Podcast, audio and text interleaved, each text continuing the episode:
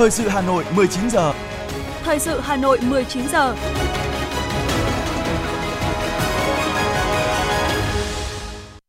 Võ Nam Thu Thảo xin được hoành cùng quý vị thính giả trong chương trình thời sự tối nay, thứ tư ngày 28 tháng 12 năm 2022. Những nội dung chính sẽ được đề cập đến trong chương trình. Chủ tịch nước Nguyễn Xuân Phúc dự và phát biểu chỉ đạo tại hội nghị triển khai công tác ngành kiểm sát nhân dân năm 2023. Bí thư Thành ủy Đinh Tiến Dũng chủ trì hội nghị kiểm điểm tự phê bình và phê bình của Ban Thường vụ Thành ủy Hà Nội. Hà Nội triển khai nhiệm vụ xúc tiến đầu tư năm 2023. Khám xét phòng kiểm định xe cơ giới Cục Đăng kiểm Việt Nam. Trong phần tin thế giới có những tin chính, nhà lãnh đạo Triều Tiên công bố các mục tiêu quân sự mới cho năm 2023. Tây New York, Mỹ chịu ảnh hưởng nặng nề bởi trận bão tuyết thế kỷ. Sau đây là nội dung chi tiết. Thưa quý vị và các bạn, sáng nay, Viện Kiểm sát Nhân dân tối cao đã tổ chức hội nghị triển khai công tác ngành kiểm sát nhân dân năm 2023. Dự phát biểu chỉ đạo hội nghị, Chủ tịch nước Nguyễn Xuân Phúc biểu dương đánh giá cao những nỗ lực cố gắng của ngành kiểm sát nhân dân trong năm 2022. Chủ tịch nước Nguyễn Xuân Phúc nêu rõ những kết quả đã góp phần rất quan trọng vào công cuộc đấu tranh phòng chống tội phạm, vi phạm pháp luật, giữ vững an ninh trật tự, bảo vệ pháp chế xã hội chủ nghĩa, bảo vệ quyền và lợi ích hợp pháp của công dân, góp phần xây dựng nền tư pháp trong sạch vững mạnh, dân chủ, nghiêm minh theo tinh thần chủ trương cải cách tư pháp của Đảng ta qua đó tiếp tục khẳng định vị trí vai trò quan trọng của ngành kiểm sát nhân dân trước Đảng, nhà nước và nhân dân. Để phát huy những kết quả đạt được, Chủ tịch nước yêu cầu ngành kiểm sát nhân dân tiếp tục hoàn thiện thể chế để Viện Kiểm sát nhân dân thực hiện tốt chức năng thực hành quyền công tố và kiểm soát hoạt động tư pháp, hoàn thiện cơ chế tăng cường trách nhiệm công tố trong hoạt động điều tra, tăng cường kiểm soát bên trong việc thực hành quyền công tố, kiểm soát hoạt động xét xử phù hợp với nguyên tắc thẩm phán, hội trần xét xử độc lập và chỉ tuân theo pháp luật. Thưa quý vị, phát biểu chỉ đạo tại hội nghị tổng kết công tác năm 2022 và triển khai nhiệm vụ ngân hàng năm 2023 do Ngân hàng Nhà nước Việt Nam tổ chức sáng nay, Thủ tướng Phạm Minh Chính ghi nhận và biểu dương sự nỗ lực, quyết tâm cao, sự phối hợp quyết liệt triển khai hiệu quả các giải pháp, nhiệm vụ đề ra và kết quả đạt được của ngành ngân hàng trong năm 2022, đóng góp tích cực và quan trọng vào những thành tiệu và kết quả khá toàn diện của đất nước – năm 2023, dự báo tình hình quốc tế trong nước có những thuận lợi, cơ hội và khó khăn, thách thức đan xen, nhưng khó khăn, thách thức nhiều hơn. Thủ tướng cơ bản đồng ý với báo cáo của Ngân hàng Nhà nước và ý kiến của các đại biểu về các nhiệm vụ, giải pháp trọng tâm năm 2023, đồng thời lưu ý thêm một số nội dung trọng tâm, theo đó, Ngân hàng Nhà nước cần bám sát chủ trương chính sách của Đảng, Nhà nước, phối hợp chặt chẽ với các bộ ngành địa phương, thực hiện tốt các nhiệm vụ giải pháp phát triển kinh tế xã hội, tiếp tục ưu tiên giữ vững ổn định kinh tế vĩ mô, kiểm soát lạm phát, thúc đẩy tăng trưởng, bảo đảm các cân đối lớn của nền kinh tế, Cùng với đó, điều hành cân bằng hợp lý giữa tỷ giá với lãi suất, giữa kiểm soát lạm phát với thúc đẩy tăng trưởng, giữa lãi suất và lạm phát, vừa bảo đảm thanh khoản tăng trưởng tín dụng hợp lý, hiệu quả, an toàn, hệ thống ngân hàng và an ninh tài chính, tiền tệ, vừa góp phần tháo gỡ khó khăn cho sản xuất kinh doanh, kiên quyết không để thiếu vốn cho nhu cầu vốn chính đáng của người dân và doanh nghiệp. Không để xảy ra tình trạng thiếu hàng tăng giá đột biến, nhân dân thiếu đói trong dịp Tết Quý Mão là yêu cầu được Phó Thủ tướng Lê Minh Khái, trưởng ban chỉ đạo điều hành giá nhấn mạnh tại cuộc họp cuối năm của ban chỉ đạo tổ chức sáng nay. Phó Thủ tướng nêu rõ, sang năm 2023, một số sắc thuế sẽ hết hiệu lực, giữa năm tăng lương cơ sở, chúng ta cũng sẽ khởi công một loạt dự án lớn. Việc Trung Quốc nới lỏng chính sách chống dịch COVID-19, giá cả một số mặt hàng có thể sẽ tăng lên, đặc biệt là mặt hàng xăng dầu, sẽ tác động đến trong nước, trong đó có công tác điều hành giá. Trên cơ sở dự báo tình hình quốc tế trong nước, Quốc hội đã xác định chỉ tiêu lạm phát năm 2023 khoảng 4,5%. Theo đó, áp lực đối với Ban chỉ đạo điều hành giá sẽ không đơn giản. Vì vậy, Phó Thủ tướng Lê Minh Khái đề nghị các bộ ngành địa phương tiếp tục phát huy các kết quả đã đạt được cũng như những bài học kinh nghiệm trong công tác quản lý, điều hành giá để thực hiện tốt mục tiêu đã đề ra. Từ hôm nay đến ngày 30 tháng 12, dưới sự chủ trì của Ủy viên Bộ Chính trị, Bí thư Thành ủy Đinh Tiến Dũng, Ban Thường vụ Thành ủy Hà Nội tổ chức hội nghị kiểm điểm tự phê bình và phê bình đối với tập thể và cá nhân năm 2022.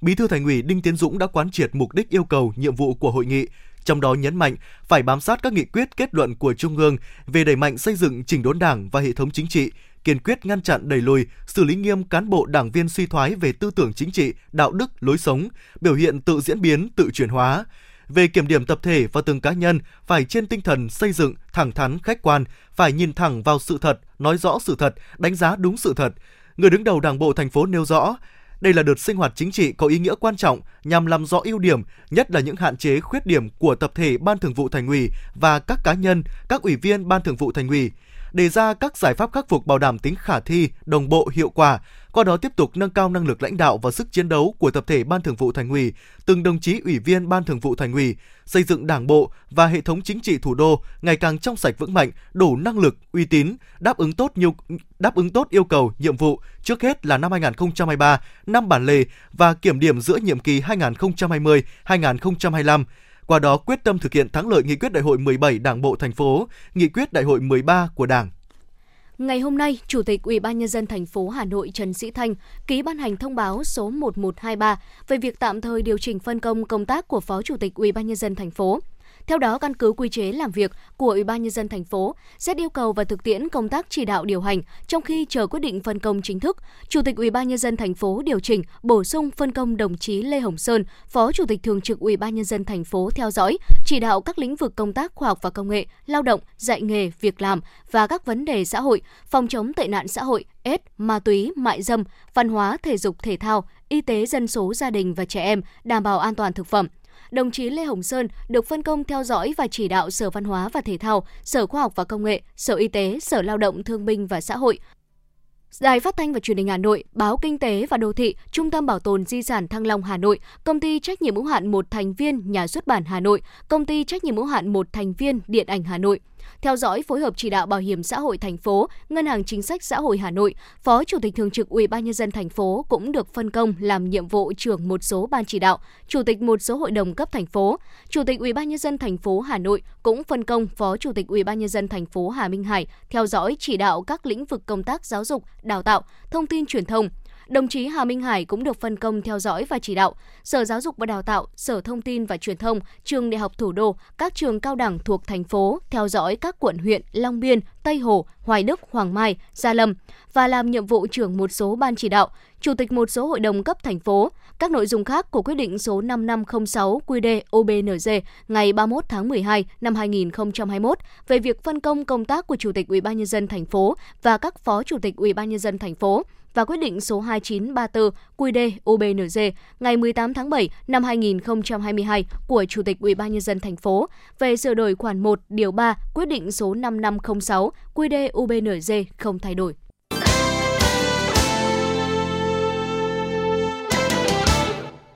Thưa quý vị và các bạn, sáng nay, Trung tâm xúc tiến đầu tư thương mại du lịch thành phố Hà Nội tổ chức hội nghị tổng kết chương trình xúc tiến đầu tư thương mại du lịch thành phố Hà Nội năm 2022, triển khai nhiệm vụ năm 2023.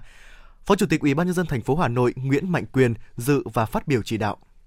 Thưa quý vị, trong năm 2022, Trung tâm xúc tiến đầu tư thương mại du lịch thành phố Hà Nội HPA đã phối hợp chặt chẽ với các sở ngành trong nghiên cứu đổi mới, thay đổi phương thức triển khai các chương trình, hoạt động phù hợp, hiệu quả, kể cả là trong thời gian dịch bệnh diễn biến phức tạp. Các chương trình này đã hỗ trợ kịp thời cho các doanh nghiệp, nhà đầu tư trong và ngoài nước như tiếp xúc đối thoại, tháo gỡ khó khăn cho các doanh nghiệp thông qua hội nghị, chương trình cà phê doanh nhân hỗ trợ doanh nghiệp quảng bá giới thiệu sản phẩm, kết nối đối tác thông qua các chương trình tuần hàng, festival nông sản, quảng bá xúc tiến phục hồi du lịch thông qua lễ hội du lịch, lễ hội ẩm thực. Đơn vị cũng đẩy mạnh liên kết hợp tác, kết nối cung cầu với các tỉnh thành phố trong cả nước, với các tổ chức đối tác quốc tế. Đến nay, HPA đã trở thành một cầu mối giao thương kết nối trực tiếp với các doanh nghiệp của các nước Trung Quốc, Mỹ, Hà Lan, Anh, Singapore, Ấn Độ, Maroc trong nhiều lĩnh vực như nông sản, giày dép, dệt may. Tổ chức các hội nghị xúc tiến đầu tư thương mại và du lịch với Viêng Chăn của Lào, Hàn Quốc. Theo ông Nguyễn Ánh Dương, Giám đốc Trung tâm xúc tiến đầu tư thương mại du lịch thành phố Hà Nội, Thông qua các sự kiện này, thành phố đã cung cấp thông tin về tình hình phát triển kinh tế xã hội, các tiềm năng và cơ hội đầu tư của thành phố, qua đó thu hút các nhà đầu tư nước ngoài. Năm 2022 là một năm à, thực hiện đạt kết quả rất toàn diện. Tổng số 172 trên 170 hoạt động thì đều được các sở ban ngành trong khối thực hiện đầy đủ, có hiệu quả. Đặc biệt là tỷ lệ giải ngân của các chương trình đến giờ phút này đạt trên 99% của tất cả các sở ban ngành trong khối và qua đánh giá của lãnh đạo các bộ ngành như bộ công thương, bộ văn hóa thể thao và du lịch, bộ nông nghiệp và phát triển nông thôn, bộ cách và đầu tư à, cùng với lãnh đạo thành phố, thì à, chương trình trong năm 2022 thì có nhiều sự sáng tạo, đạt hiệu quả cao và đặc biệt là có sự hỗ trợ trực tiếp cho người dân và doanh nghiệp không chỉ trên địa bàn thành phố Hà Nội mà trong cả các tỉnh thành phố và địa bàn quốc tế. Phát biểu chỉ đạo tại hội nghị, Phó Chủ tịch Ủy ban nhân dân thành phố Hà Nội Nguyễn Mạnh Quyền yêu cầu trong năm 2023, HPA tập trung thực hiện chương trình xúc tiến có trọng tâm trọng điểm, coi trọng xúc tiến tại chỗ, chú trọng các hoạt động đối thoại để kịp thời giải quyết khó khăn, vướng mắc, đề xuất kiến nghị của nhà đầu tư ở trong và ngoài nước, tích cực hỗ trợ các dự án, nhất là các dự án trọng điểm có quy mô lớn, mang tính động lực để tạo sức lan tỏa cho các dự án khác cùng phát triển, tạo uy tín thu hút doanh nghiệp trong việc mở rộng, tái đầu tư trên địa bàn thành phố. Trung tâm ấy, xây dựng được một cái kênh thông tin kết nối với cả các bộ ngành trung ương, kết nối các địa phương, rồi kết nối với doanh nghiệp để chúng ta phải thường xuyên nghe được cái thông tin từ doanh nghiệp người ta phản ánh thế nào. 100 doanh nghiệp, 1.000 doanh nghiệp người ta phản ánh về cái kênh thông tin như nào trên cái hệ thống của chúng ta. Xem xem xong bắt đầu hệ thống nó tự bóc tách ra phần mềm ấy. là gì, bao nhiêu lĩnh vực về đất đai người ta phản ánh cái gì, bao nhiêu lĩnh vực về thủ tục đầu tư người ta phản ánh cái gì, bao nhiêu lĩnh vực về cái thủ tục hành chính người ta phản ánh cái gì để từ đó mà mình mình mình phải cân nhắc để mình thì phối hợp với cả các sở ngành và tham mưu cho lãnh đạo thành phố. Đấy, có những các cái cuộc họp hoặc có những các cái cuộc tiếp xúc hoặc có những các cái chỉ đạo để giải quyết kịp thời. Phó Chủ tịch UBND thành phố cũng yêu cầu trung tâm tăng cường các chương trình hoạt động xúc tiến đầu tư thương mại, du lịch có tính liên kết vùng, liên ngành, tích cực triển khai các đề án của chính phủ về đẩy mạnh ứng dụng công nghệ thông tin và chuyển đổi số, đổi mới hoạt động xúc tiến cả về nội dung và phương thức thực hiện, đa dạng hóa, đa phương hóa. Thưa quý vị và các bạn, chỉ số giá tiêu dùng CPI tháng 12 năm 2022 trên địa bàn Hà Nội giảm 0,15% so với tháng trước, tăng 2,83% so với tháng 12 năm 2021. CPI bình quân năm 2022 tăng 3,4% so với bình quân năm 2021. Như vậy, kết quả kiềm chế lạm phát của thành phố đã thắng lợi, đáp ứng yêu cầu chỉ tiêu đề ra. Trong tháng này, 2 trên 11 nhóm hàng có CPI giảm khá mạnh so với tháng trước, trong đó nhóm giao thông giảm mạnh 2,53%, tác động làm CPI chung giảm 0,25% do giá xăng dầu tiếp tục điều chỉnh giảm 3 kỳ liên tiếp, khiến cho bình quân trong tháng giá nhiên liệu giảm so với tháng trước, giá xăng giảm 7,18%, giá dầu diesel giảm 10,64%, nhóm hàng ăn và dịch vụ ăn uống giảm 0,07%, tác động làm giảm CPI chung 0,02% chủ yếu do giá các loại thịt gia súc gia cầm, thủy hải sản giảm nên nhóm nên giá nhóm hàng thực phẩm giảm 0,21%. Theo Hiệp hội Chế biến và Xuất khẩu Thủy sản Việt Nam, xuất khẩu cá ngừ tính từ đầu năm đến ngày 21 tháng 12 năm nay đã lần đầu tiên chạm tới mốc 1 tỷ đô la Mỹ và dự kiến cả năm sẽ đạt khoảng 1,03 tỷ đô la Mỹ. Xuất khẩu cá ngừ liên tục tăng trưởng mạnh trong những năm qua, đạt 651 triệu đô la Mỹ trong năm 2018, đạt 730 triệu đô la Mỹ năm 2019, đạt 648 triệu đô la Mỹ năm 2020 và 733 triệu đô la Mỹ năm 2021. Hoa Kỳ, Canada, Nhật Bản, Israel và Ả Rập Xê Út là năm thị trường nhập khẩu chính cá ngừ của Việt Nam tính theo quốc gia đơn lẻ.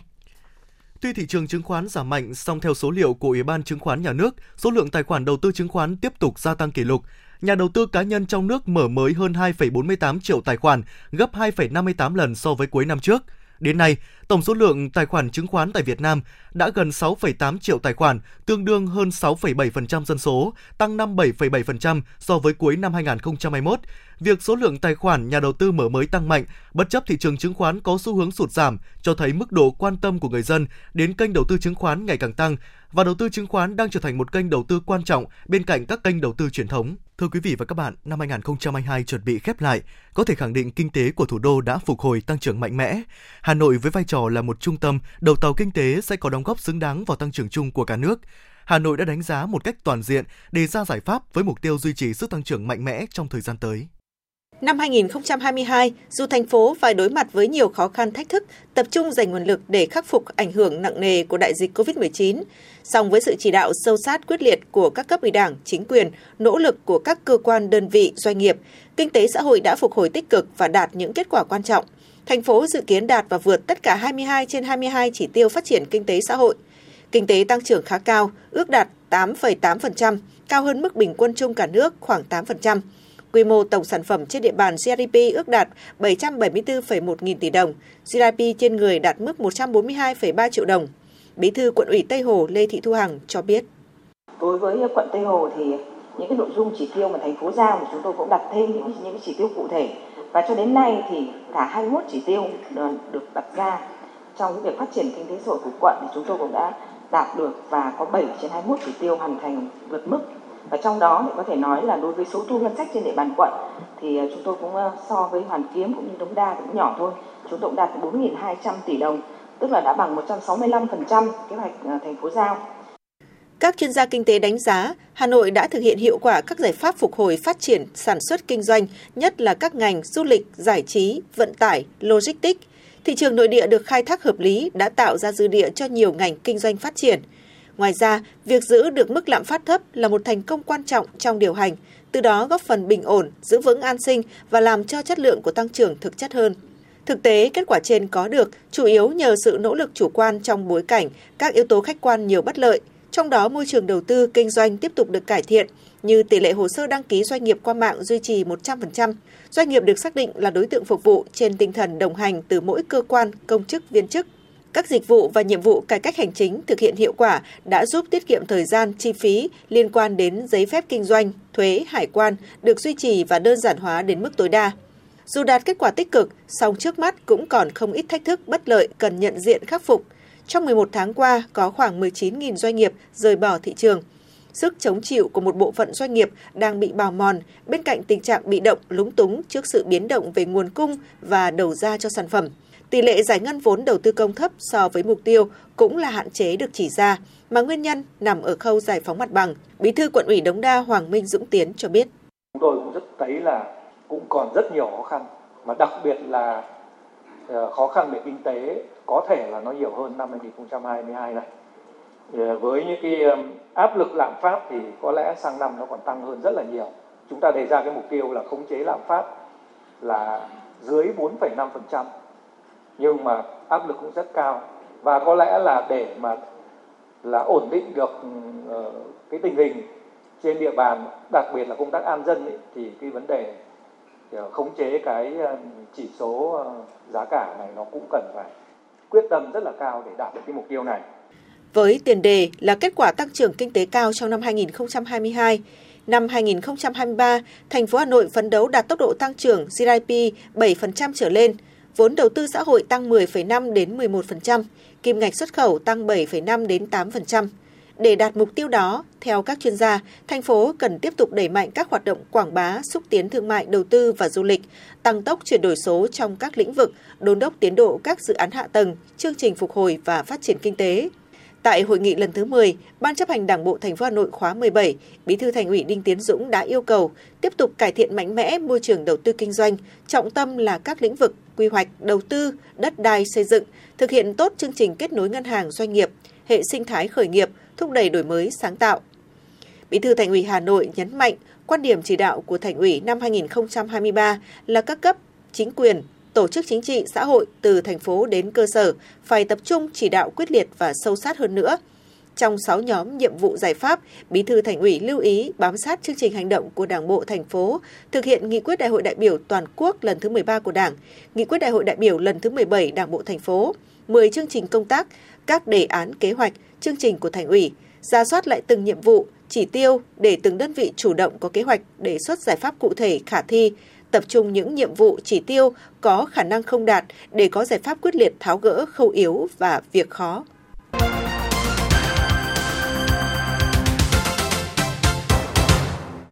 Thưa quý vị và các bạn, trong 26 năm qua, kể từ khi thành lập 28 tháng 12 năm 1996, quận Thanh Xuân đã nỗ lực đẩy mạnh các phong trào thi đua, đạt kết quả toàn diện trong công cuộc phát triển kinh tế xã hội, khẳng định dấu ấn của một quận trẻ trung năng động.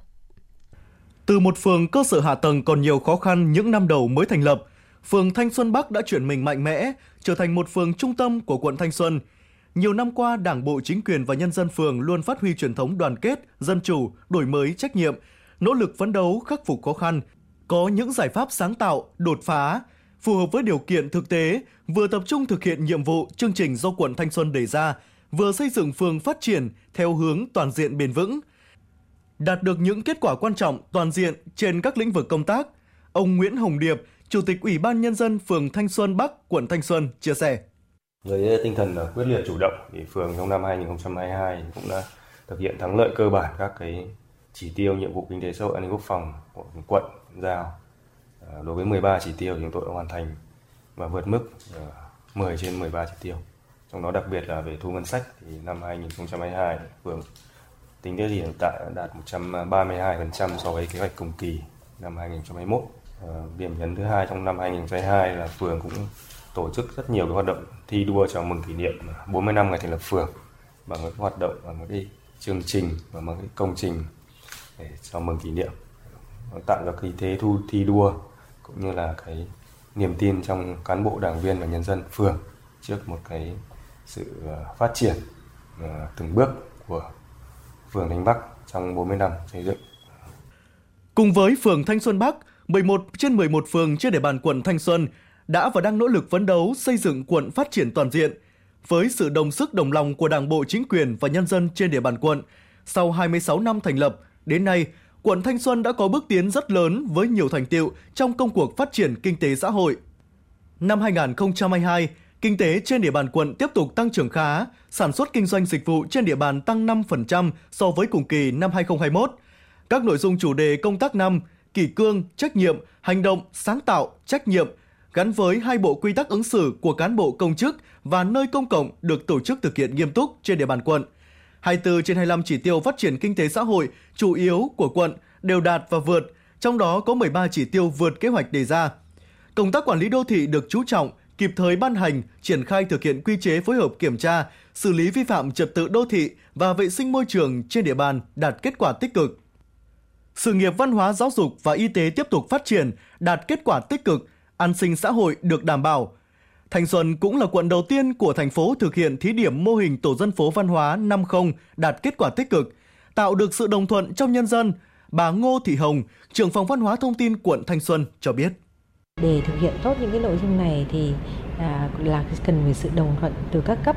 trong hệ thống chính trị quận và phường, sự vào cuộc của uh, hệ thống chính trị và cái sự đồng lòng của người dân thì mới thực hiện được tốt và qua cái bước đầu thì chúng tôi thấy rằng cái bộ mặt của các cái à, đô thị ở dưới khu dân cư tổ dân phố đã sáng xanh rành đẹp và cái ý thức của người dân được nâng lên à, thông qua các cái phong trào phát động thi đua. Cùng với đẩy mạnh phát triển kinh tế xã hội, công tác xây dựng Đảng trên địa bàn quận Thanh Xuân được thực hiện đồng bộ, toàn diện, năng lực lãnh đạo, phương thức hoạt động của cấp ủy có nhiều chuyển biến, chất lượng, hiệu quả hơn – Mặt trận Tổ quốc và các tổ chức chính trị xã hội tiếp tục đổi mới nội dung, phương thức hoạt động, thu hút đoàn viên hội viên, phát huy sức mạnh khối đại đoàn kết toàn dân, tổ chức tốt các phong trào thi đua yêu nước, góp phần thực hiện thắng lợi các nhiệm vụ phát triển kinh tế xã hội của quận. Trong những năm tiếp theo, quận Thanh Xuân xác định tiếp tục đẩy mạnh cải cách hành chính, tạo môi trường kinh doanh đảm bảo thông thoáng, an toàn, thuận tiện cho các tổ chức cá nhân phát triển sản xuất kinh doanh, dịch vụ, tạo điều kiện phát triển mô hình kinh tế, chia sẻ theo đề án định hướng của chính phủ, tăng cường công tác xây dựng Đảng và củng cố hệ thống chính trị, xây dựng quận phát triển toàn diện. Ông Ngô Minh Tiến, Phó Bí thư Thường trực Quận ủy, Chủ tịch Hội đồng Nhân dân quận cho biết. Tổ chức các hoạt động nó phải thiết thực. Thứ nhất là từ cái công tác xây dựng đảng, công tác lãnh đạo, chỉ đạo, tổ chức, triển khai, thực hiện này. Các phong trào thi đua gắn với cả các nhiệm vụ chính trị của địa phương mà phấn đấu là tất cả các chỉ tiêu, các nhiệm vụ thì đều phải phấn đấu đạt và vượt. Đấy là cái thứ nhất. Cái thứ hai là các cái lĩnh vực về kinh tế, văn hóa, xã hội cũng đều phải đạt và vượt. Và đạt và vượt ở đây phải mang cái tính chất là bền vững. Và cái thứ ba là tổ chức các phong trào tiếp tục chân rộng cái mô hình những cái điển hình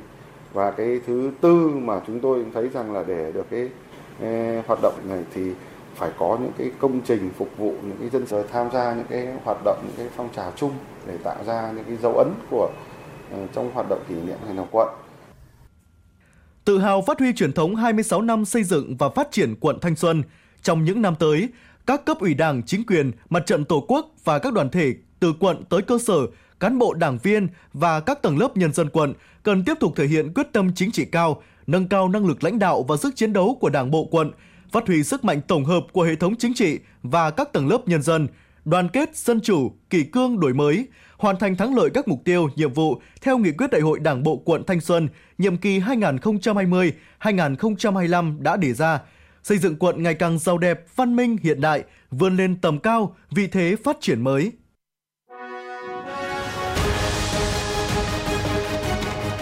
Thời sự Hà Nội, nhanh, chính xác, tương tác cao. Thời sự Hà Nội, nhanh, chính xác, tương tác cao.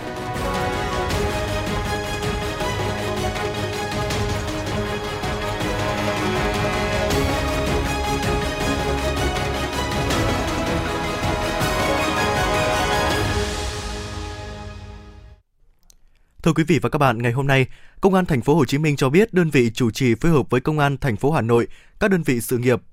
các đơn vị nghiệp vụ Bộ Công an đã khám xét phòng kiểm định xe cơ giới Cục Đăng kiểm Việt Nam. Theo đó, từ sáng cùng ngày, các đơn vị đã có mặt ở trụ sở Cục Đăng kiểm Việt Nam tại địa chỉ 18 đường Phạm Hùng, phường Mỹ Đình, quận Nam Từ Liêm, thành phố Hà Nội để khám xét. Quá trình khám xét, công an thu giữ nhiều tài liệu hồ sơ, máy móc. Đến nay, Công an thành phố Hồ Chí Minh đã khởi tố vụ án, khởi tố bị can với 37 đối tượng để điều tra về các hành vi môi giới hối lộ, đưa hối lộ, nhận hối lộ và giả mạo trong công tác. Đồng thời công an tiếp tục mở rộng khám xét tại phòng kiểm định xe cơ giới, Cục đăng kiểm Việt Nam và triệu tập các đối tượng liên quan.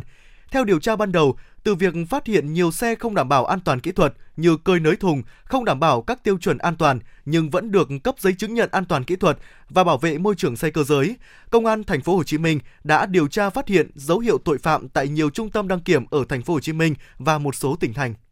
Sáng nay, Hội chữ thập đỏ huyện Sóc Sơn, Tuệ Tĩnh, đường chùa Vạn Phúc thuộc Thành hội Phật giáo Hà Nội và Bệnh viện Mắt Quốc tế Việt Nga phối hợp tổ chức khám mắt miễn phí cho đối tượng chính sách người nghèo. Gần 300 người dân là đối tượng chính sách người nghèo, người có hoàn cảnh khó khăn ở hai huyện Sóc Sơn, Đông Anh đã được các bác sĩ thăm khám sàng lọc các bệnh về mắt. Trong đó, 20 trường hợp bị đục thủy tinh thể có chỉ định phẫu thuật thay thủy tinh thể nhân tạo sẽ được Bệnh viện Mắt Quốc tế Việt Nga tiến hành mổ miễn phí pha cô thủy tinh thể, giúp bệnh nhân vui sống với đôi mắt sáng rõ hơn. Với việc duy trì mỗi cuối tuần hoạt động khám bệnh miễn phí bằng phương pháp đông y, Tuệ Tĩnh đường chùa Vạn Phúc đã góp phần cùng địa phương làm tốt hơn nữa công tác chăm sóc sức khỏe nhân dân. Bảo hiểm xã hội Việt Nam cho biết để kịp thời tháo gỡ, đảm bảo nguồn kinh phí khám chữa bệnh bảo hiểm y tế, ngành Bảo hiểm xã hội Việt Nam đã chủ động tích cực phối hợp với Bộ Y tế, kịp thời đề xuất chính phủ ban hành nghị quyết về việc đảm bảo thuốc, trang thiết bị y tế và thanh toán chi phí khám chữa bệnh với tinh thần sẵn sàng tạo mọi điều kiện thuận lợi cho các cơ sở khám chữa bệnh bảo hiểm y tế theo quy định. Ngày 27 tháng 12, Bảo hiểm xã hội Việt Nam đã có công văn hỏa tốc gửi Bảo hiểm xã hội các tỉnh, thành phố, Bảo hiểm xã hội Bộ Quốc phòng đề nghị khẩn trương triển khai thực hiện thành quyết toán chi phí khám chữa bệnh bảo hiểm y tế theo nghị quyết số 144 NQCP Dự kiến tổng kinh phí được quyết toán bổ sung cho bảo hiểm xã hội các tỉnh đề nghị thanh toán theo nghị quyết số 144 là hơn 4.502 tỷ đồng. Trong đó, chi phí nằm trong dự toán là hơn 4.325 tỷ đồng, chi phí vượt dự toán gần 177,4 tỷ đồng.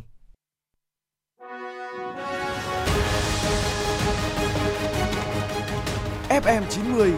cập nhật trên mọi cung đường. FM 90 cập nhật trên mọi cung đường.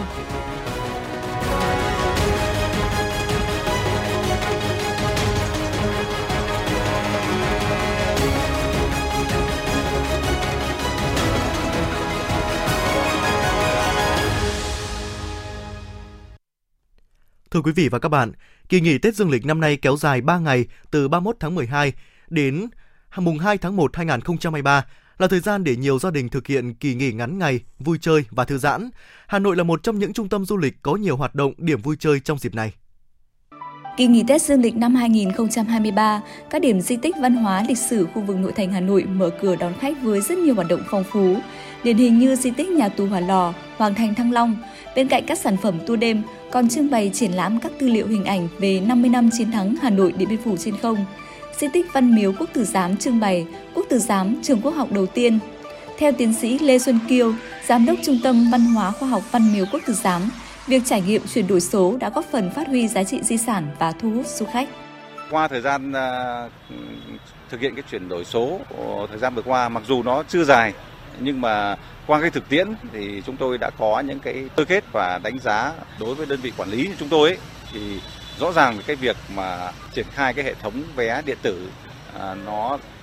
làm cho cái việc quản lý trở nên chặt chẽ hơn, à, công khai hơn, minh bạch một trong những sản phẩm du lịch văn hóa vừa được khai trương là tour du lịch văn học diễn ra vào buổi tối tại Bảo tàng Văn học Việt Nam, số 275 Âu Cơ, quận Tây Hồ. Đây là sản phẩm du lịch rất phù hợp với các gia đình, trẻ em và những người yêu thích văn chương. Bà Nguyễn Thị Thu Huệ, Giám đốc Bảo tàng Văn học Việt Nam và ông Phùng Quang Thắng, Giám đốc Công ty Du lịch Bền Vững, đơn vị phối hợp với Bảo tàng Văn học Việt Nam thực hiện sản phẩm du lịch này cho biết. Mọi người cứ quan niệm bảo tàng là một cái nơi nó vắng lặng với các cái hiện vật và khách tham quan thì ờ, đến ngắm nhìn nó đôi khi là hỏi về nó và các cái hướng dẫn sẽ giải thích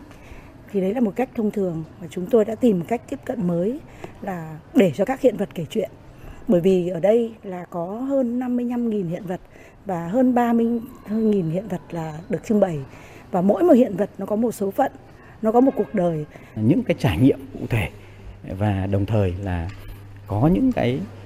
giao lưu với ờ, các tác giả những người nghiên cứu về văn học rồi là những cái ờ, chương trình mà dành cho ờ, học sinh sinh viên để có thể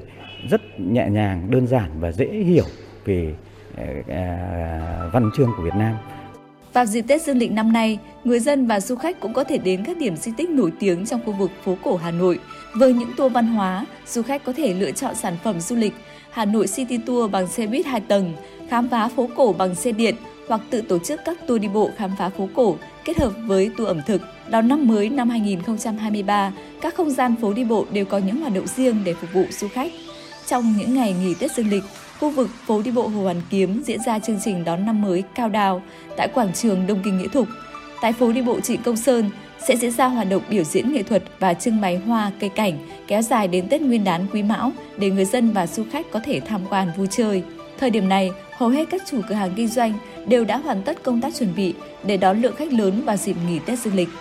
Ông Nguyễn Văn Trung, chủ cửa hàng trên phố đi bộ Trịnh Công Sơn, và bà Lê Mai Hương, Phó Chủ tịch Ủy ban nhân dân phường Trúc Bạch, quận Ba Đình cho biết. Ở trong gia đình cũng phải chuẩn bị làm sao trong cái nhà hàng của mình nó phải khang trang hơn, đảm bảo vệ sinh hơn, sạch đẹp hơn và cũng có thể tìm thêm cả cái món mới để phát triển thêm ẩm thực để phù hợp với lại xu thế của xã hội. À, ủy ban dân quận Ba Đình trong kế hoạch rất cụ thể đối với cả phân các lực lượng à, để tổ chức thực hiện. Trong đó thì à, ủy ban nhân dân phường cũng được giao các cái nhiệm vụ đảm bảo trong những cái ngày này. Nhưng ngoài cái ẩm thực thì có những cái hoạt động văn nghệ văn hóa để cho nhân dân đều được thụ hưởng. Vùng ngoại thành Hà Nội cũng có nhiều điểm du lịch phù hợp để nghỉ dưỡng ngắn ngày với hai ngày một đêm hoặc đi chơi trong ngày. Du khách có thể lựa chọn đến làng văn hóa du lịch các dân tộc Việt Nam, làng cổ Sơn Tây, vườn quốc gia Ba Vì, khu du lịch Ao Vua, Chùa Hương, các gia đình có nhu cầu trải nghiệm nhiều hoạt động ngoài trời có thể lựa chọn vui chơi tại Thiên đường Bảo Sơn, tham quan làng gốm sứ Bát Tràng, trải nghiệm làm gốm, tham quan làng cổ, xem biểu diễn cá heo trong khu vui chơi tại Tuần Châu, huyện Quốc Oai. Những du khách thích hoạt động thể thao ngoài trời có thể lựa chọn hình thức cắm trại, đi bộ địa hình tại núi Hàm Lợn, huyện Sóc Sơn, leo núi tại vườn quốc gia Ba Vì, vân vân. Có thể thấy, Hà Nội có rất nhiều sản phẩm du lịch hấp dẫn ở khu vực nội thành và ngoại thành để người dân và du khách có thể vui chơi giải trí, nghỉ dưỡng trong dịp nghỉ lễ Tết Dương lịch năm nay.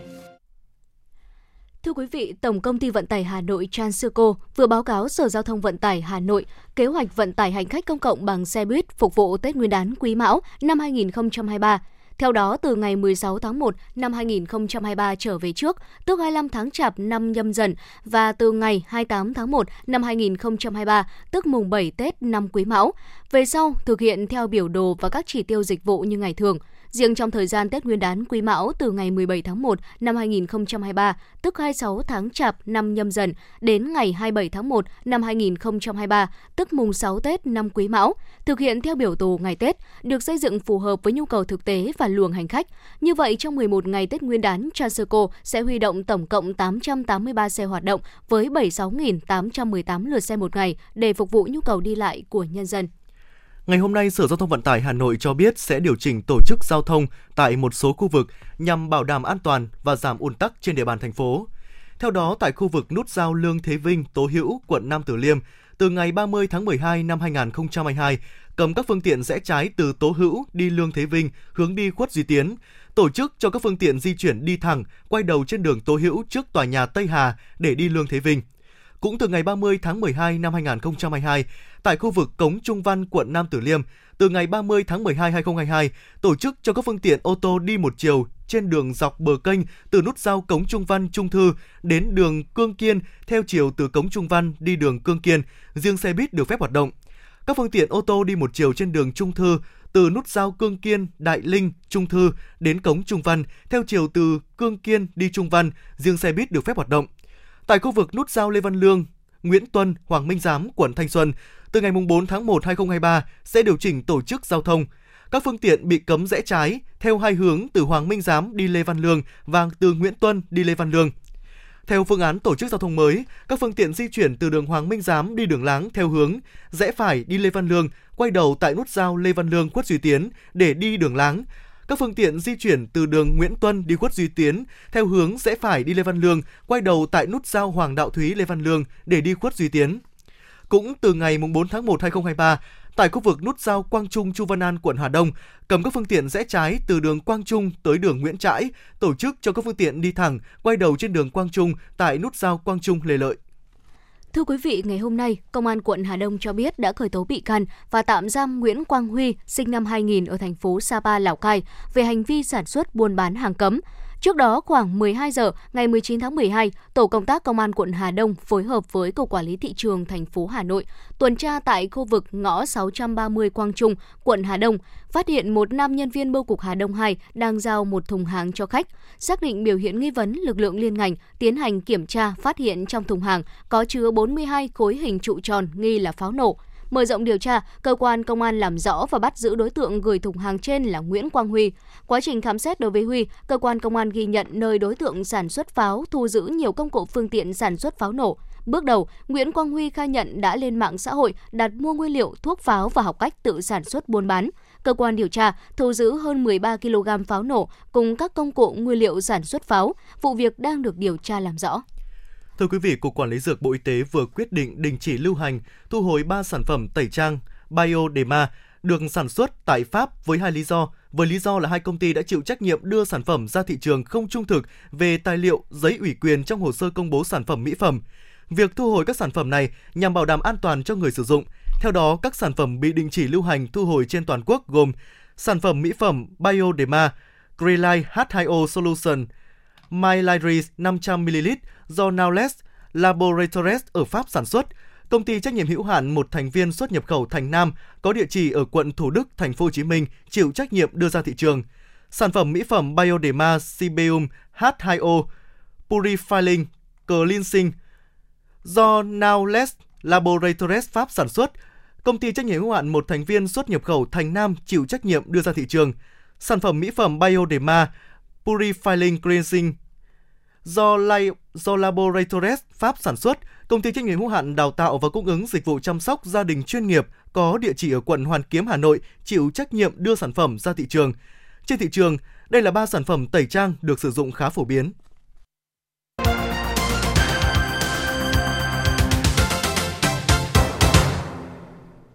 Xin được chuyển sang phần tin quốc tế. Thưa quý vị, hãng thông tấn Trung ương Triều Tiên ngày hôm nay đưa tin, nhà lãnh đạo Kim Jong-un đã công bố các mục tiêu mới về quân sự của nước này trong năm 2023 tại hội nghị toàn thể mở rộng lần thứ 6 của Ban chấp hành Trung ương Đảng Lao động Triều Tiên khóa 8 không nêu cụ thể các mục tiêu mới về quân sự của Triều Tiên trong năm 2023 là gì. Tuy nhiên, theo đánh giá của giới phân tích, Triều Tiên nhiều khả năng sẽ tiếp tục các vụ thử lên tên lửa và vũ khí mới như đã từng làm trong năm 2022 và điều này có thể khiến bán đảo Triều Tiên tiếp tục gia tăng căng thẳng.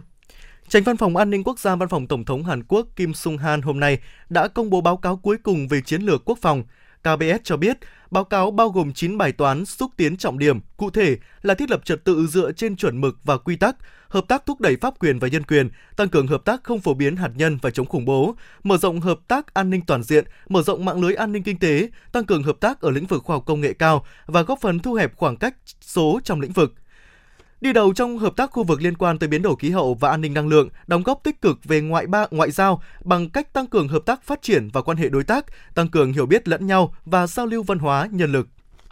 Mối quan hệ căng thẳng giữa Serbia và Kosovo vừa leo lên một nấc thang mới khi các lực lượng vũ trang Serbia được đặt trong tình trạng báo động chiến đấu cao. Người đứng đầu cơ quan nội vụ của Kosovo Sela Svekla đã lên tiếng chỉ trích Serbia đang tìm cách gây bất ổn bằng việc báo động chiến đấu quân đội và hỗ trợ người thiểu số ở vùng ly khai. Cáo buộc được đưa ra chỉ một ngày sau khi lực lượng gìn giữ hòa bình Kosovo do NATO dẫn đầu cho biết họ đang điều tra một vụ nổ súng ở khu vực căng thẳng phía bắc Kosovo, kêu gọi các quan chức quân sự hàng đầu của Serbia bình tĩnh khi điều quân tới biên giới. Tổng, Tổng thống Nga Putin đã ký xác lệnh cấm cung cấp dầu mỏ và các sản phẩm liên quan cho những quốc gia áp giá trần đối với dầu mỏ của Nga Sắc lệnh này được coi là sự đáp trả của Nga đối với các nước phương Tây. Sắc lệnh cấm cung cấp dầu mỏ và các sản phẩm liên quan của Tổng thống Nga Putin có hiệu lực từ ngày 1 tháng 2 2023 và kéo dài 5 tháng. Sắc lệnh này được coi là sự đáp trả của Nga sau khi Liên minh châu Âu cùng nhóm các nước công nghiệp phát triển hàng đầu thế giới và Australia nhất trí áp mức giá trần 60 đô la Mỹ một thùng đối với dầu mỏ xuất khẩu của Nga vận chuyển bằng đường biển từ ngày 5 tháng 12. Chỉ trong vòng vọn vẹn một tháng rưỡi cuối năm 2022, từ quốc gia kiên trì với Zero Covid suốt 3 năm kể từ khi đại dịch bùng phát, Trung Quốc đã tuyên bố hạ cấp quản lý Covid-19 và hướng tới mở cửa biên giới vào ngày 8 tháng 1 năm 2023, ngay sau khi các quy định mới được ban hành. Tại cuộc họp báo chiều ngày 27 tháng 12, ông Lý Bân, Phó chủ nhiệm Ủy ban Y tế Quốc gia Trung Quốc khẳng định, chính phủ nước này đang chiến đấu trong một cuộc chiến lược chuẩn bị sẵn, tuyệt đối không phải là buông xuôi một cách thụ động.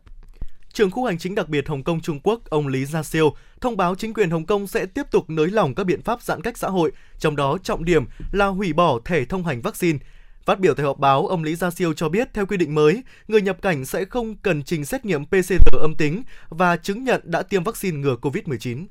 Theo tổng hợp các chủ đề có lượt tìm kiếm cao nhất trong năm 2022 được Google công bố mới đây, sức khỏe là chủ đề được quan tâm nhiều nhất. Đáng chú ý, danh sách năm nay vắng bóng hoàn toàn chủ đề COVID-19 dù chỉ năm ngoái, các chủ đề tiêm chủng và phòng tránh lây nhiễm COVID-19 nằm trong số những vấn đề được quan tâm nhiều nhất.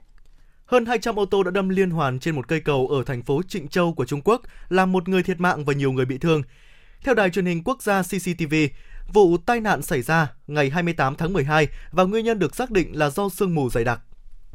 Tại Israel, dịch bệnh COVID-19 cơ bản đã được kiểm soát. Nước này dự kiến sẽ tuyên bố chính thức kết thúc đại dịch từ ngày 31 tháng 1 năm 2023 tới. Theo đó, dịch COVID-19 sẽ được Israel coi là một bệnh do virus gây ra, tương tự như cúm. Trung tâm Kiểm soát đại dịch COVID-19 của Israel sẽ được đóng cửa và các bệnh nhân COVID-19 sẽ không còn phải cách ly theo dõi. Ít nhất 55 người đã thiệt mạng do bão mùa đông ở Mỹ trong những ngày qua và Tây New York là khu vực chịu ảnh hưởng nặng nề nhất trong trận bão tuyết thế kỷ này. Theo giới chức bang New York, 32 người đã thiệt mạng ở Tây New York trong đợt bão tuyết vừa qua và hầu hết trong số họ ở hạt Erie, nơi có thị trấn Buffalo với thác nước nổi tiếng Niagara. Lệnh cấm lái xe đã được ban hành ở hạt Erie và khoảng 100 vệ binh quốc gia cùng quân cảnh sẽ được huy động để thực thi lệnh cấm này.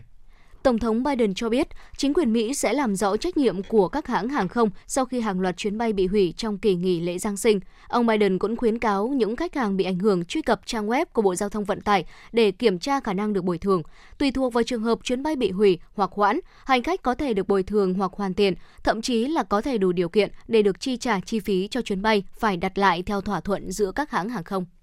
Sau 2 năm không được tổ chức do đại dịch COVID-19, buổi lễ countdown và bắn pháo hoa trên vịnh Marina ở đảo quốc Sư Tử sẽ quay trở lại với màn trình diễn pháo hoa đặc sắc kéo dài 7 phút trong đêm giao thừa để chào đón năm mới 2023. Các nhà chức trách Singapore dự kiến năm nay sẽ có khoảng 500.000 người có mặt tại vịnh Marina để đón giao thừa.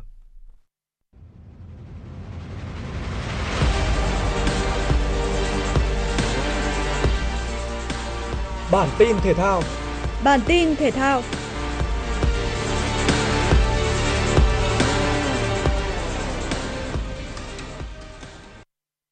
Malaysia đã nhập cuộc đầy hứng khởi trên sân Mỹ Đình với những pha pressing ngay trên mặt sân của đội tuyển Việt Nam trong trận đấu thuộc lượt trận thứ 3 bảng B AFF Cup 2022. Bước ngoặt đến ở phút thứ 28, từ pha đá phạt góc của Hùng Dũng, Tiến Linh bật cao đánh đầu đập đất, đưa bóng đi sát cột dọc rồi vào lưới. Đến phút thứ 33, đội tuyển Việt Nam thua thiệt về nhân sự khi Văn Toàn phạm lỗi kê chân với Dominic Tan, nhận thẻ vàng thứ hai và rời sân. Sang hiệp 2, Ami Murat ra một pha va chạm với Văn Hậu đã đáng nguội với hậu vệ đội tuyển Việt Nam và trọng tài không những cho thầy trò viên Park Hang-seo được hưởng 11 mét mà còn rút thẻ đỏ với Murat. Quế Ngọc Hải đã đánh lừa thủ môn đối phương để nâng tỷ số lên 2-0 trên chấm 11 mét. Tới phút thứ 83, Hoàng Đức đã ấn định chiến thắng 3-0 cho đội chủ nhà. Thắng trận này, đội tuyển Việt Nam lấy lại ngôi đầu bảng với 6 điểm cùng hiệu số dương 9. Kết thúc trận đấu, thủ môn Đặng Văn Lâm được ban tổ chức bình chọn là cầu thủ xuất sắc nhất trận. Đây là phần thưởng xứng đáng cho màn trình diễn ổn định của người gác đền mang hai dòng máu Việt Nga. Năm 2018, Đặng Văn Lâm cũng là một trong những nhân tố chủ chốt mang về chức vô địch AFF Cup cho đội tuyển Việt Nam. Ở AFF Cup 2020, Văn Lâm không tham dự vì chưa bình phục chấn thương. Cũng ở trận này, tiền vệ Nguyễn Hoàng Đức chính là cầu thủ di chuyển nhiều nhất trên sân theo thống kê của ban tổ chức AFF Cup 2022. Ở trận đấu cùng bảng, Singapore không tạo ra thế trận áp đảo trong chuyến làm khách trên sân của Lào.